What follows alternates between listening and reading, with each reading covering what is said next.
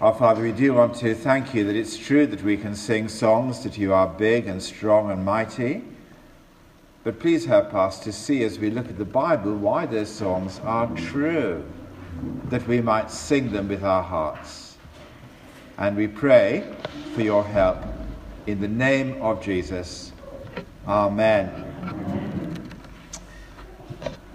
Exodus chapter 15, and that's on page 57.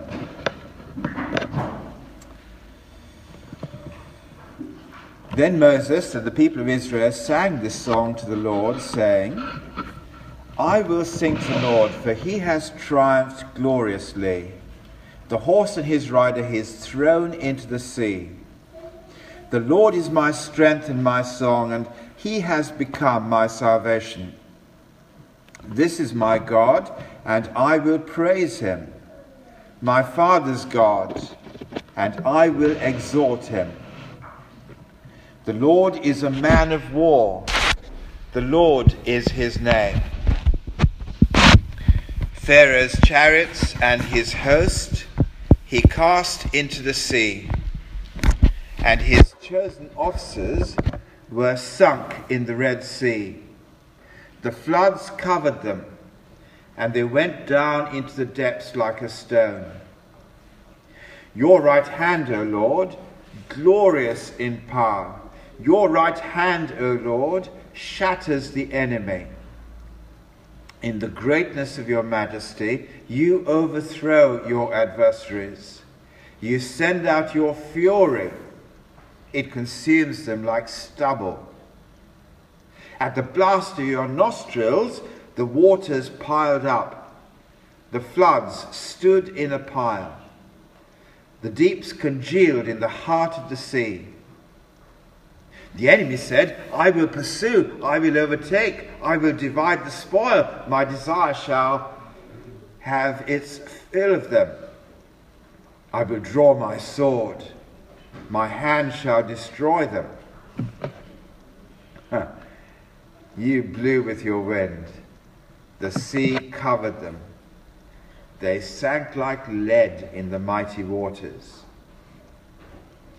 Who is like you, O Lord, among the gods?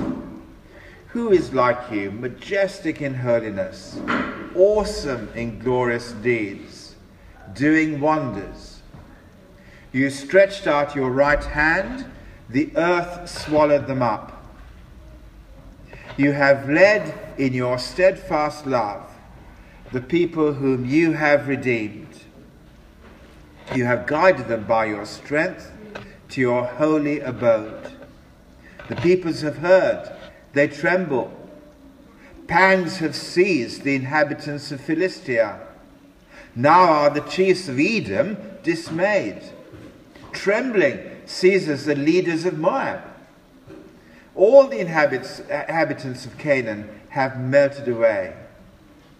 Terror and dread fall on them. Because of the greatness of your arm, they are still as a stone. Till your people, O Lord, pass by. Till the people pass by whom you have purchased. You will bring them in and plant them on your own mountain, the place, O Lord, which you have made for your abode, the sanctuary, O Lord, which your hands have established. The Lord will reign for ever and ever. For when the horses of Pharaoh and his chariots and his horsemen went into the sea, the Lord brought back the waters of the sea upon them. But the people of Israel walked on dry ground in the midst of the sea. Then Miriam, the prophetess, the sister of Aaron, took a tambourine in her hand, and all the women went out after her with tambourines and dancing. And Miriam sang to them, Sing to the Lord, for he has triumphed gloriously. The horse and his rider he has thrown into the sea. Then Moses made Israel set out from the Red Sea, and they went into the wilderness of Shur. They went three days in the wilderness and found no water. When they came to Marah, they could not drink the water of Marah because it was bitter. Therefore it was named Marah. And the people grumbled against Moses, saying, What shall we drink? And he cried to the Lord, and the Lord showed him a log, and he threw it into the water, and the water became sweet. There the Lord made for them a statute and a rule, and there he tested them, saying, If you will diligently listen to the voice of the Lord your God, and do that which is right in his eyes, and give ear to his commandments, and keep all his statutes, I will put none of the diseases on you that I put on the Egyptians, for I am the Lord your healer. Then they came to Elim, where there were twelve springs of water and seventy palm trees, and they're encamped there by the water. We're going to pause there, and uh, the children are going to go to their different groups. We've got uh, a new room for creche to cope with the numbers, and uh, I think uh, uh, Natalie yes. is going to take uh, Natalie or Hannah, the big ones out and uh, into another place. So um, uh, you might need another person to go with you if you're oversubscribed. Uh, now you wait. Um, you, Casino, um, Saha's saying she'll go if you want to, but uh, but it may be. But you organise it and uh, sort out. If, if you want to stay and Sarah comes back, that's fine.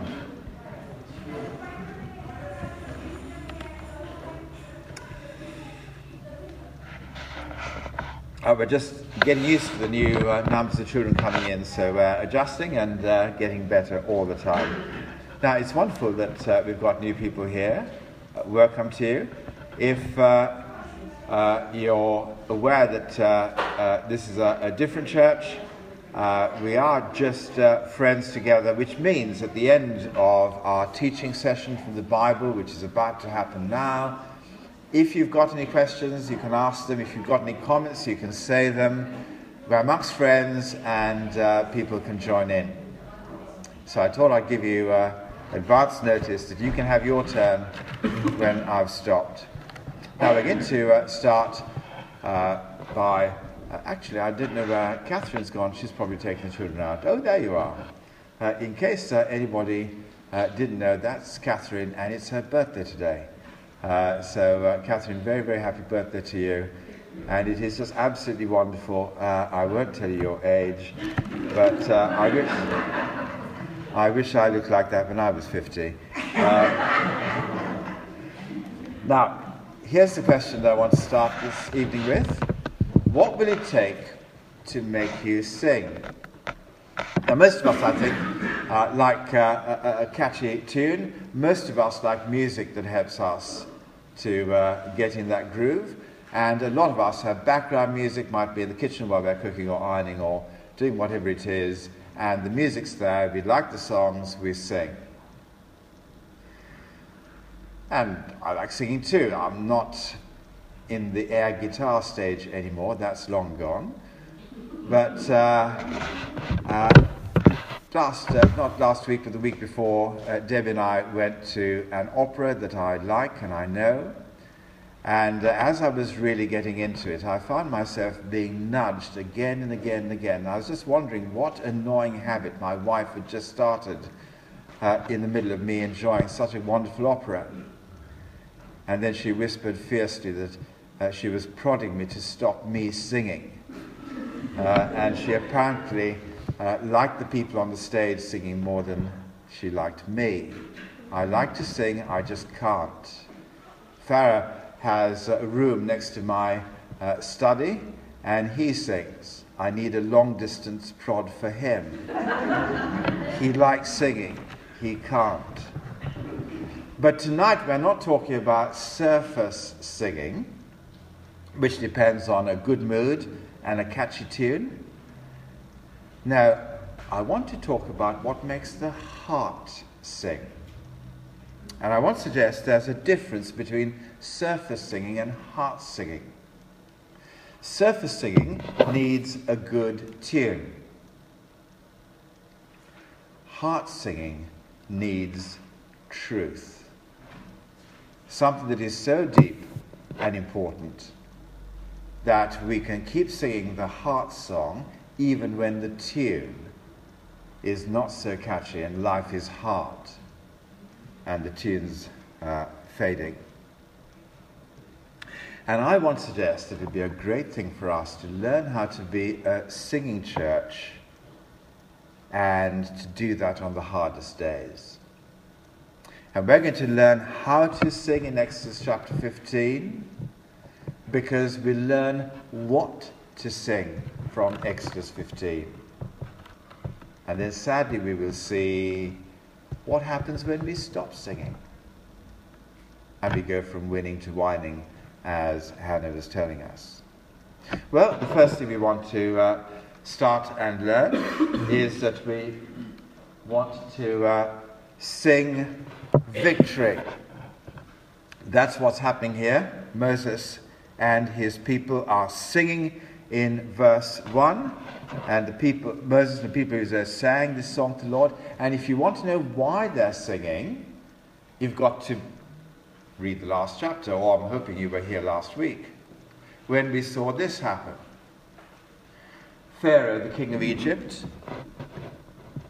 he saw that God's people were trapped. They were against the sea, they had nowhere to escape, but really, what was happening is God was leading Pharaoh into a trap because he came after the people. And as he came after them, God led his people into the sea and then closed the sea over Pharaoh and his army. And they drowned. And what they discovered in chapter 14, verse 25, if you were here last week, have a look. It shows that the Egyptians discovered, let us flee before uh, Israel, for the Lord fights for them against the Egyptians. That's the lesson the Egyptians learnt. But now, in chapter 15, you see the lesson that God's people learnt. And they sing this song not just to simply tell us the story all over again, but to tell us in poetry what is the one lesson they learnt about God. And it's there in verse 3 that uh, the Lord is a man of war, literally, in the Hebrew, a warrior.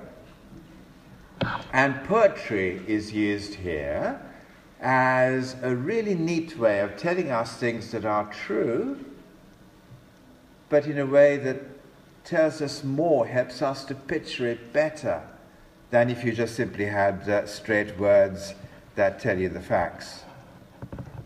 So uh, you've got here uh, a warrior, and against this warrior came all Pharaoh's chariots and horsemen. Now, if you were here last week, you'll know how chariots and horsemen were the latest thing. In fact, in chapters 14 and 15, these chariots and horses are actually mentioned 12 times to get across the impression that this is the height of cutting edge military technology. And this powerful weapon, these chariots, are in the best hands. And it tells us they are in, in the, the hands of choice officers. In other words, these are the best fighters in the world at that time. And yet, all this military might comes up against the people of God, and they are stopped and they are destroyed by just one warrior. If you look at the way it's described, it's not as if God's people play any part or make any contribution to this victory. It happens simply because of one warrior. One warrior is enough. And poetry is a, a very uh, helpful way of uh, describing how God is personally involved. It describes God as a person. So in verse 3, you discover that uh, God is a man of war, describes him personally. If you look at verse 6, you see his uh, right hand is glorious in power. In verse 7, you see God going ballistic when uh, uh, people are going to hurt, uh, when, when, when the enemy will hurt his people. It's all very personal. This warrior who is there on the battlefield.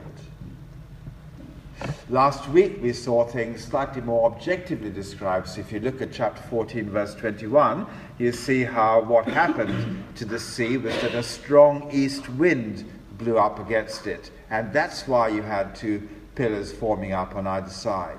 But when you look at chapter 15, verse 8, and you get into the poetry, personal uh, description of what God has done, you look at verse 8 and it says that that wind, that east wind, is the blast of his nostrils. In other words, he is very personally involved. And so in verse 11, you see that there is not one single contender who can fight like he can, because creation won't listen to anybody else.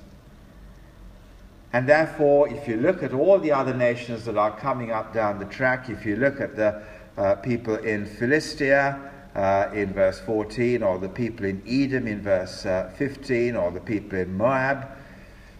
Well, none of them uh, stand a chance. Their gods will not prevail because there is no other God who can stop the earth swallowing you up and destroying you apart from this one.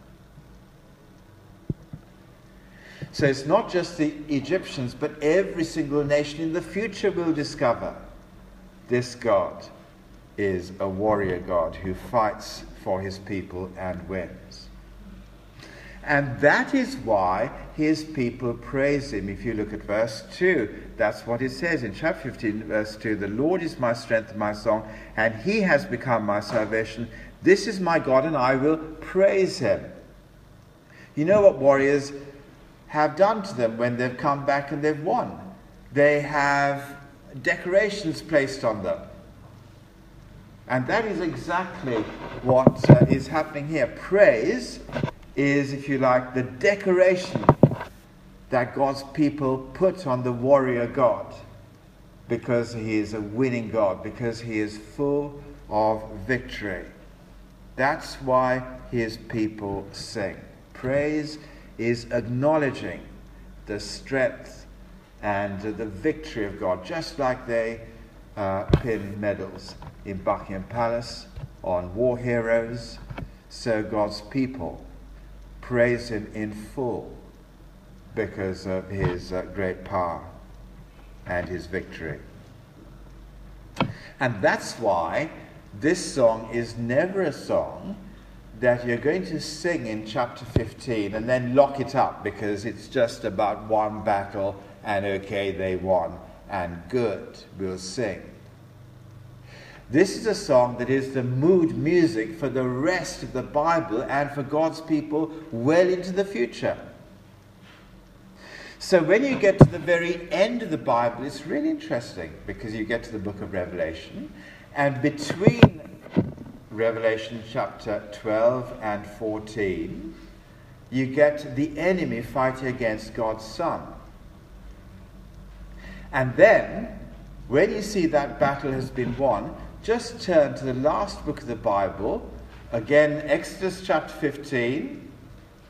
Keep a finger and go to Revelation chapter 15 and see what you discover there. You see in um, Exodus 15, the battle being won next to the sea. Yes?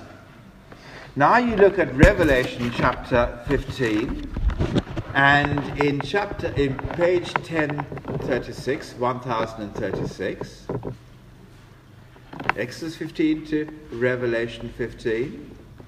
And in Revelation 15, verse 2, you see again that they're singing next to the sea. And I saw what appeared to be a sea of glass mingled with fire. And there's a victory by that sea in verse 2. And what song do they sing after that victory in verse 3? They sing the song of Moses. In other words, they understand that it is the same victory. And they sing about the same warrior who is just and true, the king of nations over Philistia and Moab and Edom, as we saw in Exodus chapter 15. They're singing that song in Revelation chapter 15. So, what you're looking at in the Bible at the very start in Exodus chapter 15 is that the threat to God's people at the Red Sea is a sign of an ongoing battle with God's people for the rest of time until Jesus comes back. But also, you see that the defeat of the enemy in Exodus 15 is a sign of the overall victory that God always will win for his people. And you see that at the end.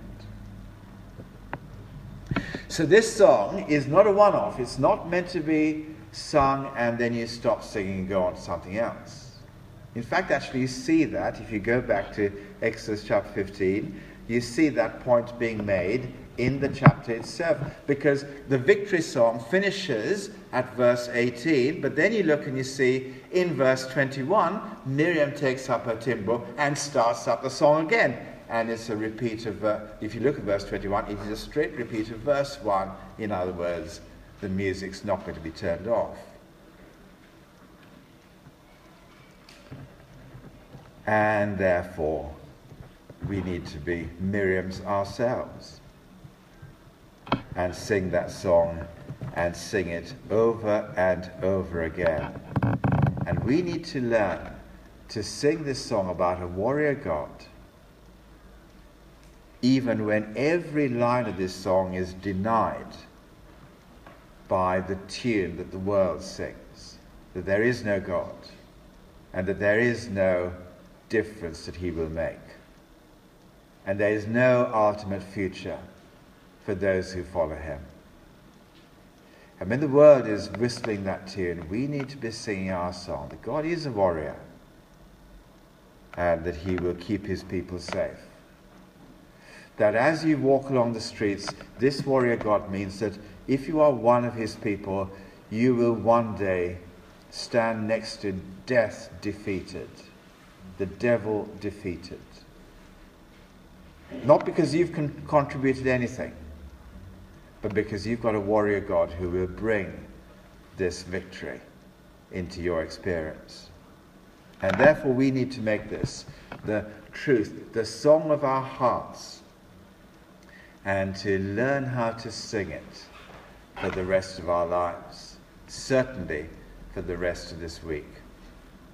Because when the singing stops, verses 22 to 27 happens, and I want, I should take some time, that we should keep on singing in between the start and the end. Because in verses 22 to 27, we see what God wants to do for his people is to grow their trust. Now, in verse 22, you can see that they get to their next water test. And what happens? Victory is forgotten, the singing stops, and the grumbling starts. I love the way Hannah went from winning to whining. It's a neat way to summarize uh, this chapter. And it only happens in three days if you have a look. They went three days in the wilderness and they found no water in verse 22.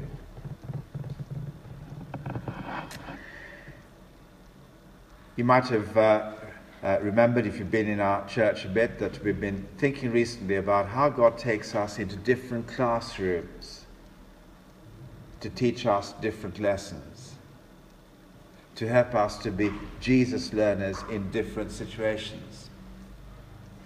And if I can put it like this, the book of Exodus can be described as two major classrooms. In the first part of the story of Exodus, in chapters 1 to 14, you see in the classroom how God saves his people from slavery. In the second part of the book, in chapters 16 to 40, you see how God's people are saved from slavery to be saved into friendship with God. We understand what that means. We'll see that as we keep going in these coming weeks. But in between, chapter 15, the chapter we're looking at tonight, is, if you like, uh, a gear change chapter. Uh, if you're a driver, you will know that when you press the clutch, you go from one gear to the next gear. Um, um, I don't think my wife has learnt that lesson. I don't think she uses the clutch. Um, and so uh, we, we kind of crash from one to the other. But uh, in, uh, in, in, in, in, in Exodus, it's much more smooth. Uh, and you go from, uh, sorry, I'm getting, I'm getting a very vicious look here. Um, but if you think I'm lying, you drive with her and you find out. But anyway, uh, in verses in verses 1 to 21, you see how how you still have the flavor of the first lesson, and then in verses 22 to 27, you see the flavor of the second lesson, where God is growing His trust in people as He wants to draw them into friendship with Him. But the interesting thing is this that when their big problem is that they didn't trust Him, He tells us in chapter 15, if you look at the end in verse 26, that He says that the real lesson He wants them to learn is to obey Him. Now that's interesting because that is actually where this uh, journey is going. That he's taking him um, from, um, he's taking them rather, from Egypt. And uh, in Exodus chapter uh, 20, you see that he is taking them to a mountain. At the mountain, he will give them his commands. And so, therefore, he's taking them from trust to obedience when you get to chapter 20. But before you get to chapter 20, you will see how God is building up their trust, stage by stage, chapter by chapter, so that in chapter 15, you have the lesson about bitter water. In chapter 16, they learn to trust him when there is no food. In chapter 17, they will trust him, but they won't, but he will grow trust in them when they don't have any water again. God is growing trust because that is what you build obedience on. And if you don't trust God, you simply won't obey him. And that is the lesson that uh, we're beginning to see at the end of chapter 15.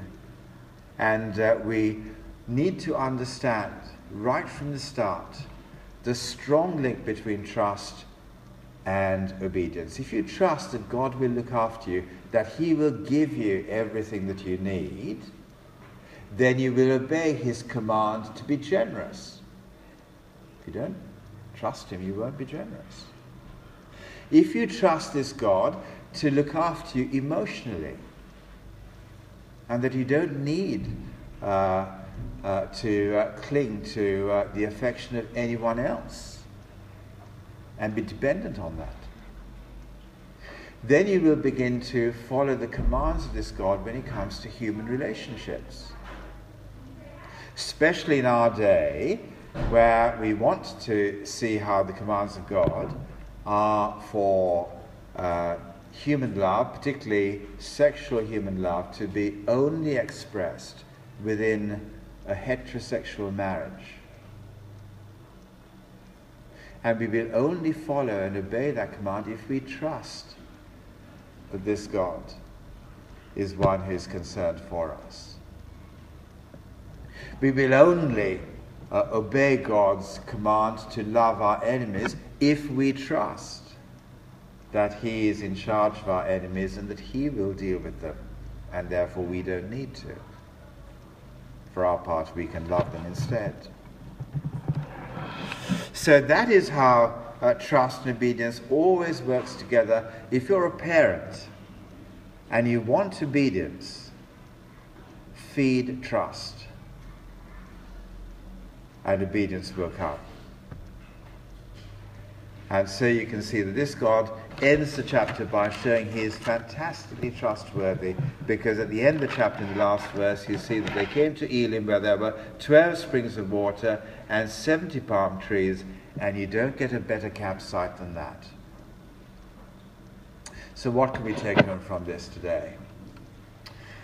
I would suggest that one of the things we might want to take home from this, if we're new to Christianity, and maybe you're just beginning to understand what Christianity is about, I hope you've noticed that Christians, in their better moments, live with joy. Don't get me wrong, Christians can be great whiners, and we see that in God's people in this chapter. But in their better moments, God's people are those who live with joy. And maybe you're someone who wants an explanation for that.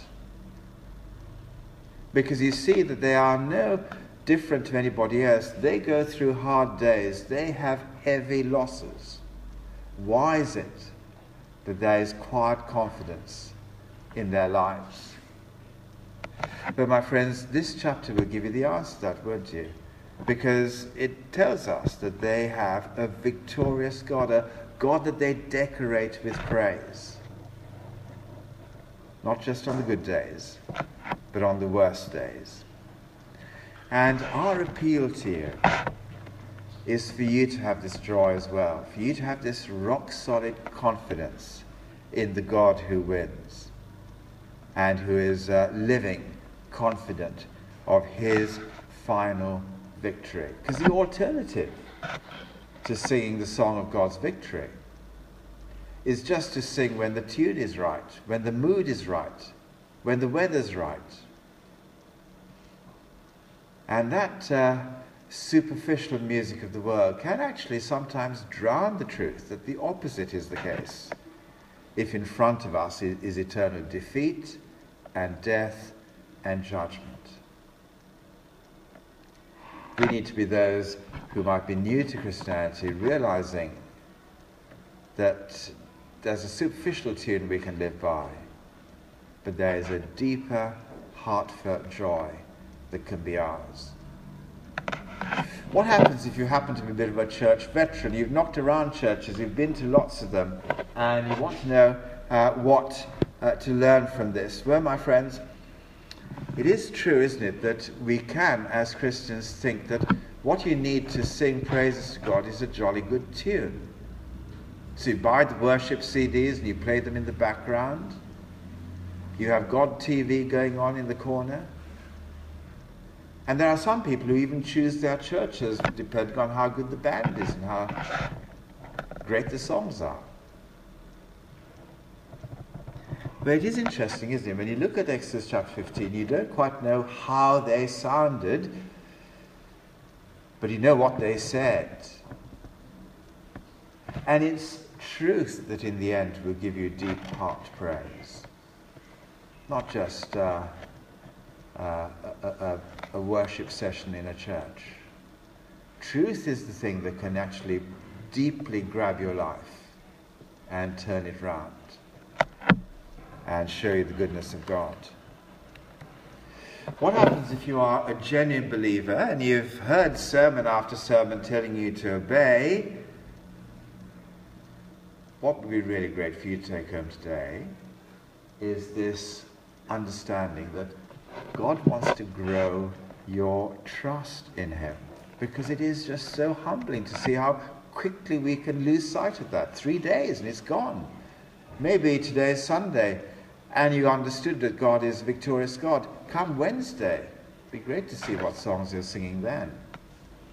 Because frankly, we can have all of us what we might call our Marah moments. Remember the Marah water that was bitter?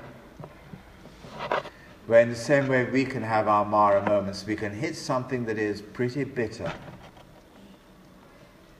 It may not be three days, it could be three hours. My friends, that is the day in which God is wanting to grow your trust. Don't see it that God has left you. See it as the opportunity that God is growing your trust and your confidence in Him. See the beautiful connections that you get in this chapter, where you sing the song of victory, where you grow trust in God, so that ultimately you might live your life in wonderful obedience diligently listening to the voice of the Lord and doing what is right in His eyes. That's the life you want. See what leads to it. Deep trust, deep praise, and obedience will come. But let me uh, allow, allow, you to have a, a minute where you process that where you maybe talk to God about that. Maybe if you're someone who's new to Christian things, you might say, Lord, please help me to have such confidence in your victory that I live with that understanding of you as a warrior and my future is in your hands. If you're a person who's new to Christianity, that would be a great way to talk to God right now. If you're someone who's been around church maybe said, Lord, I, maybe you want to say to God, Lord, I, have I've not been praising you because my praise has been superficial. Grow in me uh, deep praise based on what's true. And use these words to make them your song. Maybe you're someone who is going through a hard time. Maybe you've got a Marah moment right now. Pray that God will grow your trust. Let's have one minute. You talk to God in whatever way you like, but quietly in your heart. No one will hear. And then after one minute, I will pray to God and we'll take questions and answers after that. Let's have a moment of quiet first. Well, let me pray. Father in heaven, you reveal yourself as our warrior. Please help you to help us to decorate you with praise and to trust you so that we carefully listen to your voice and do what is right in your eyes. Amen.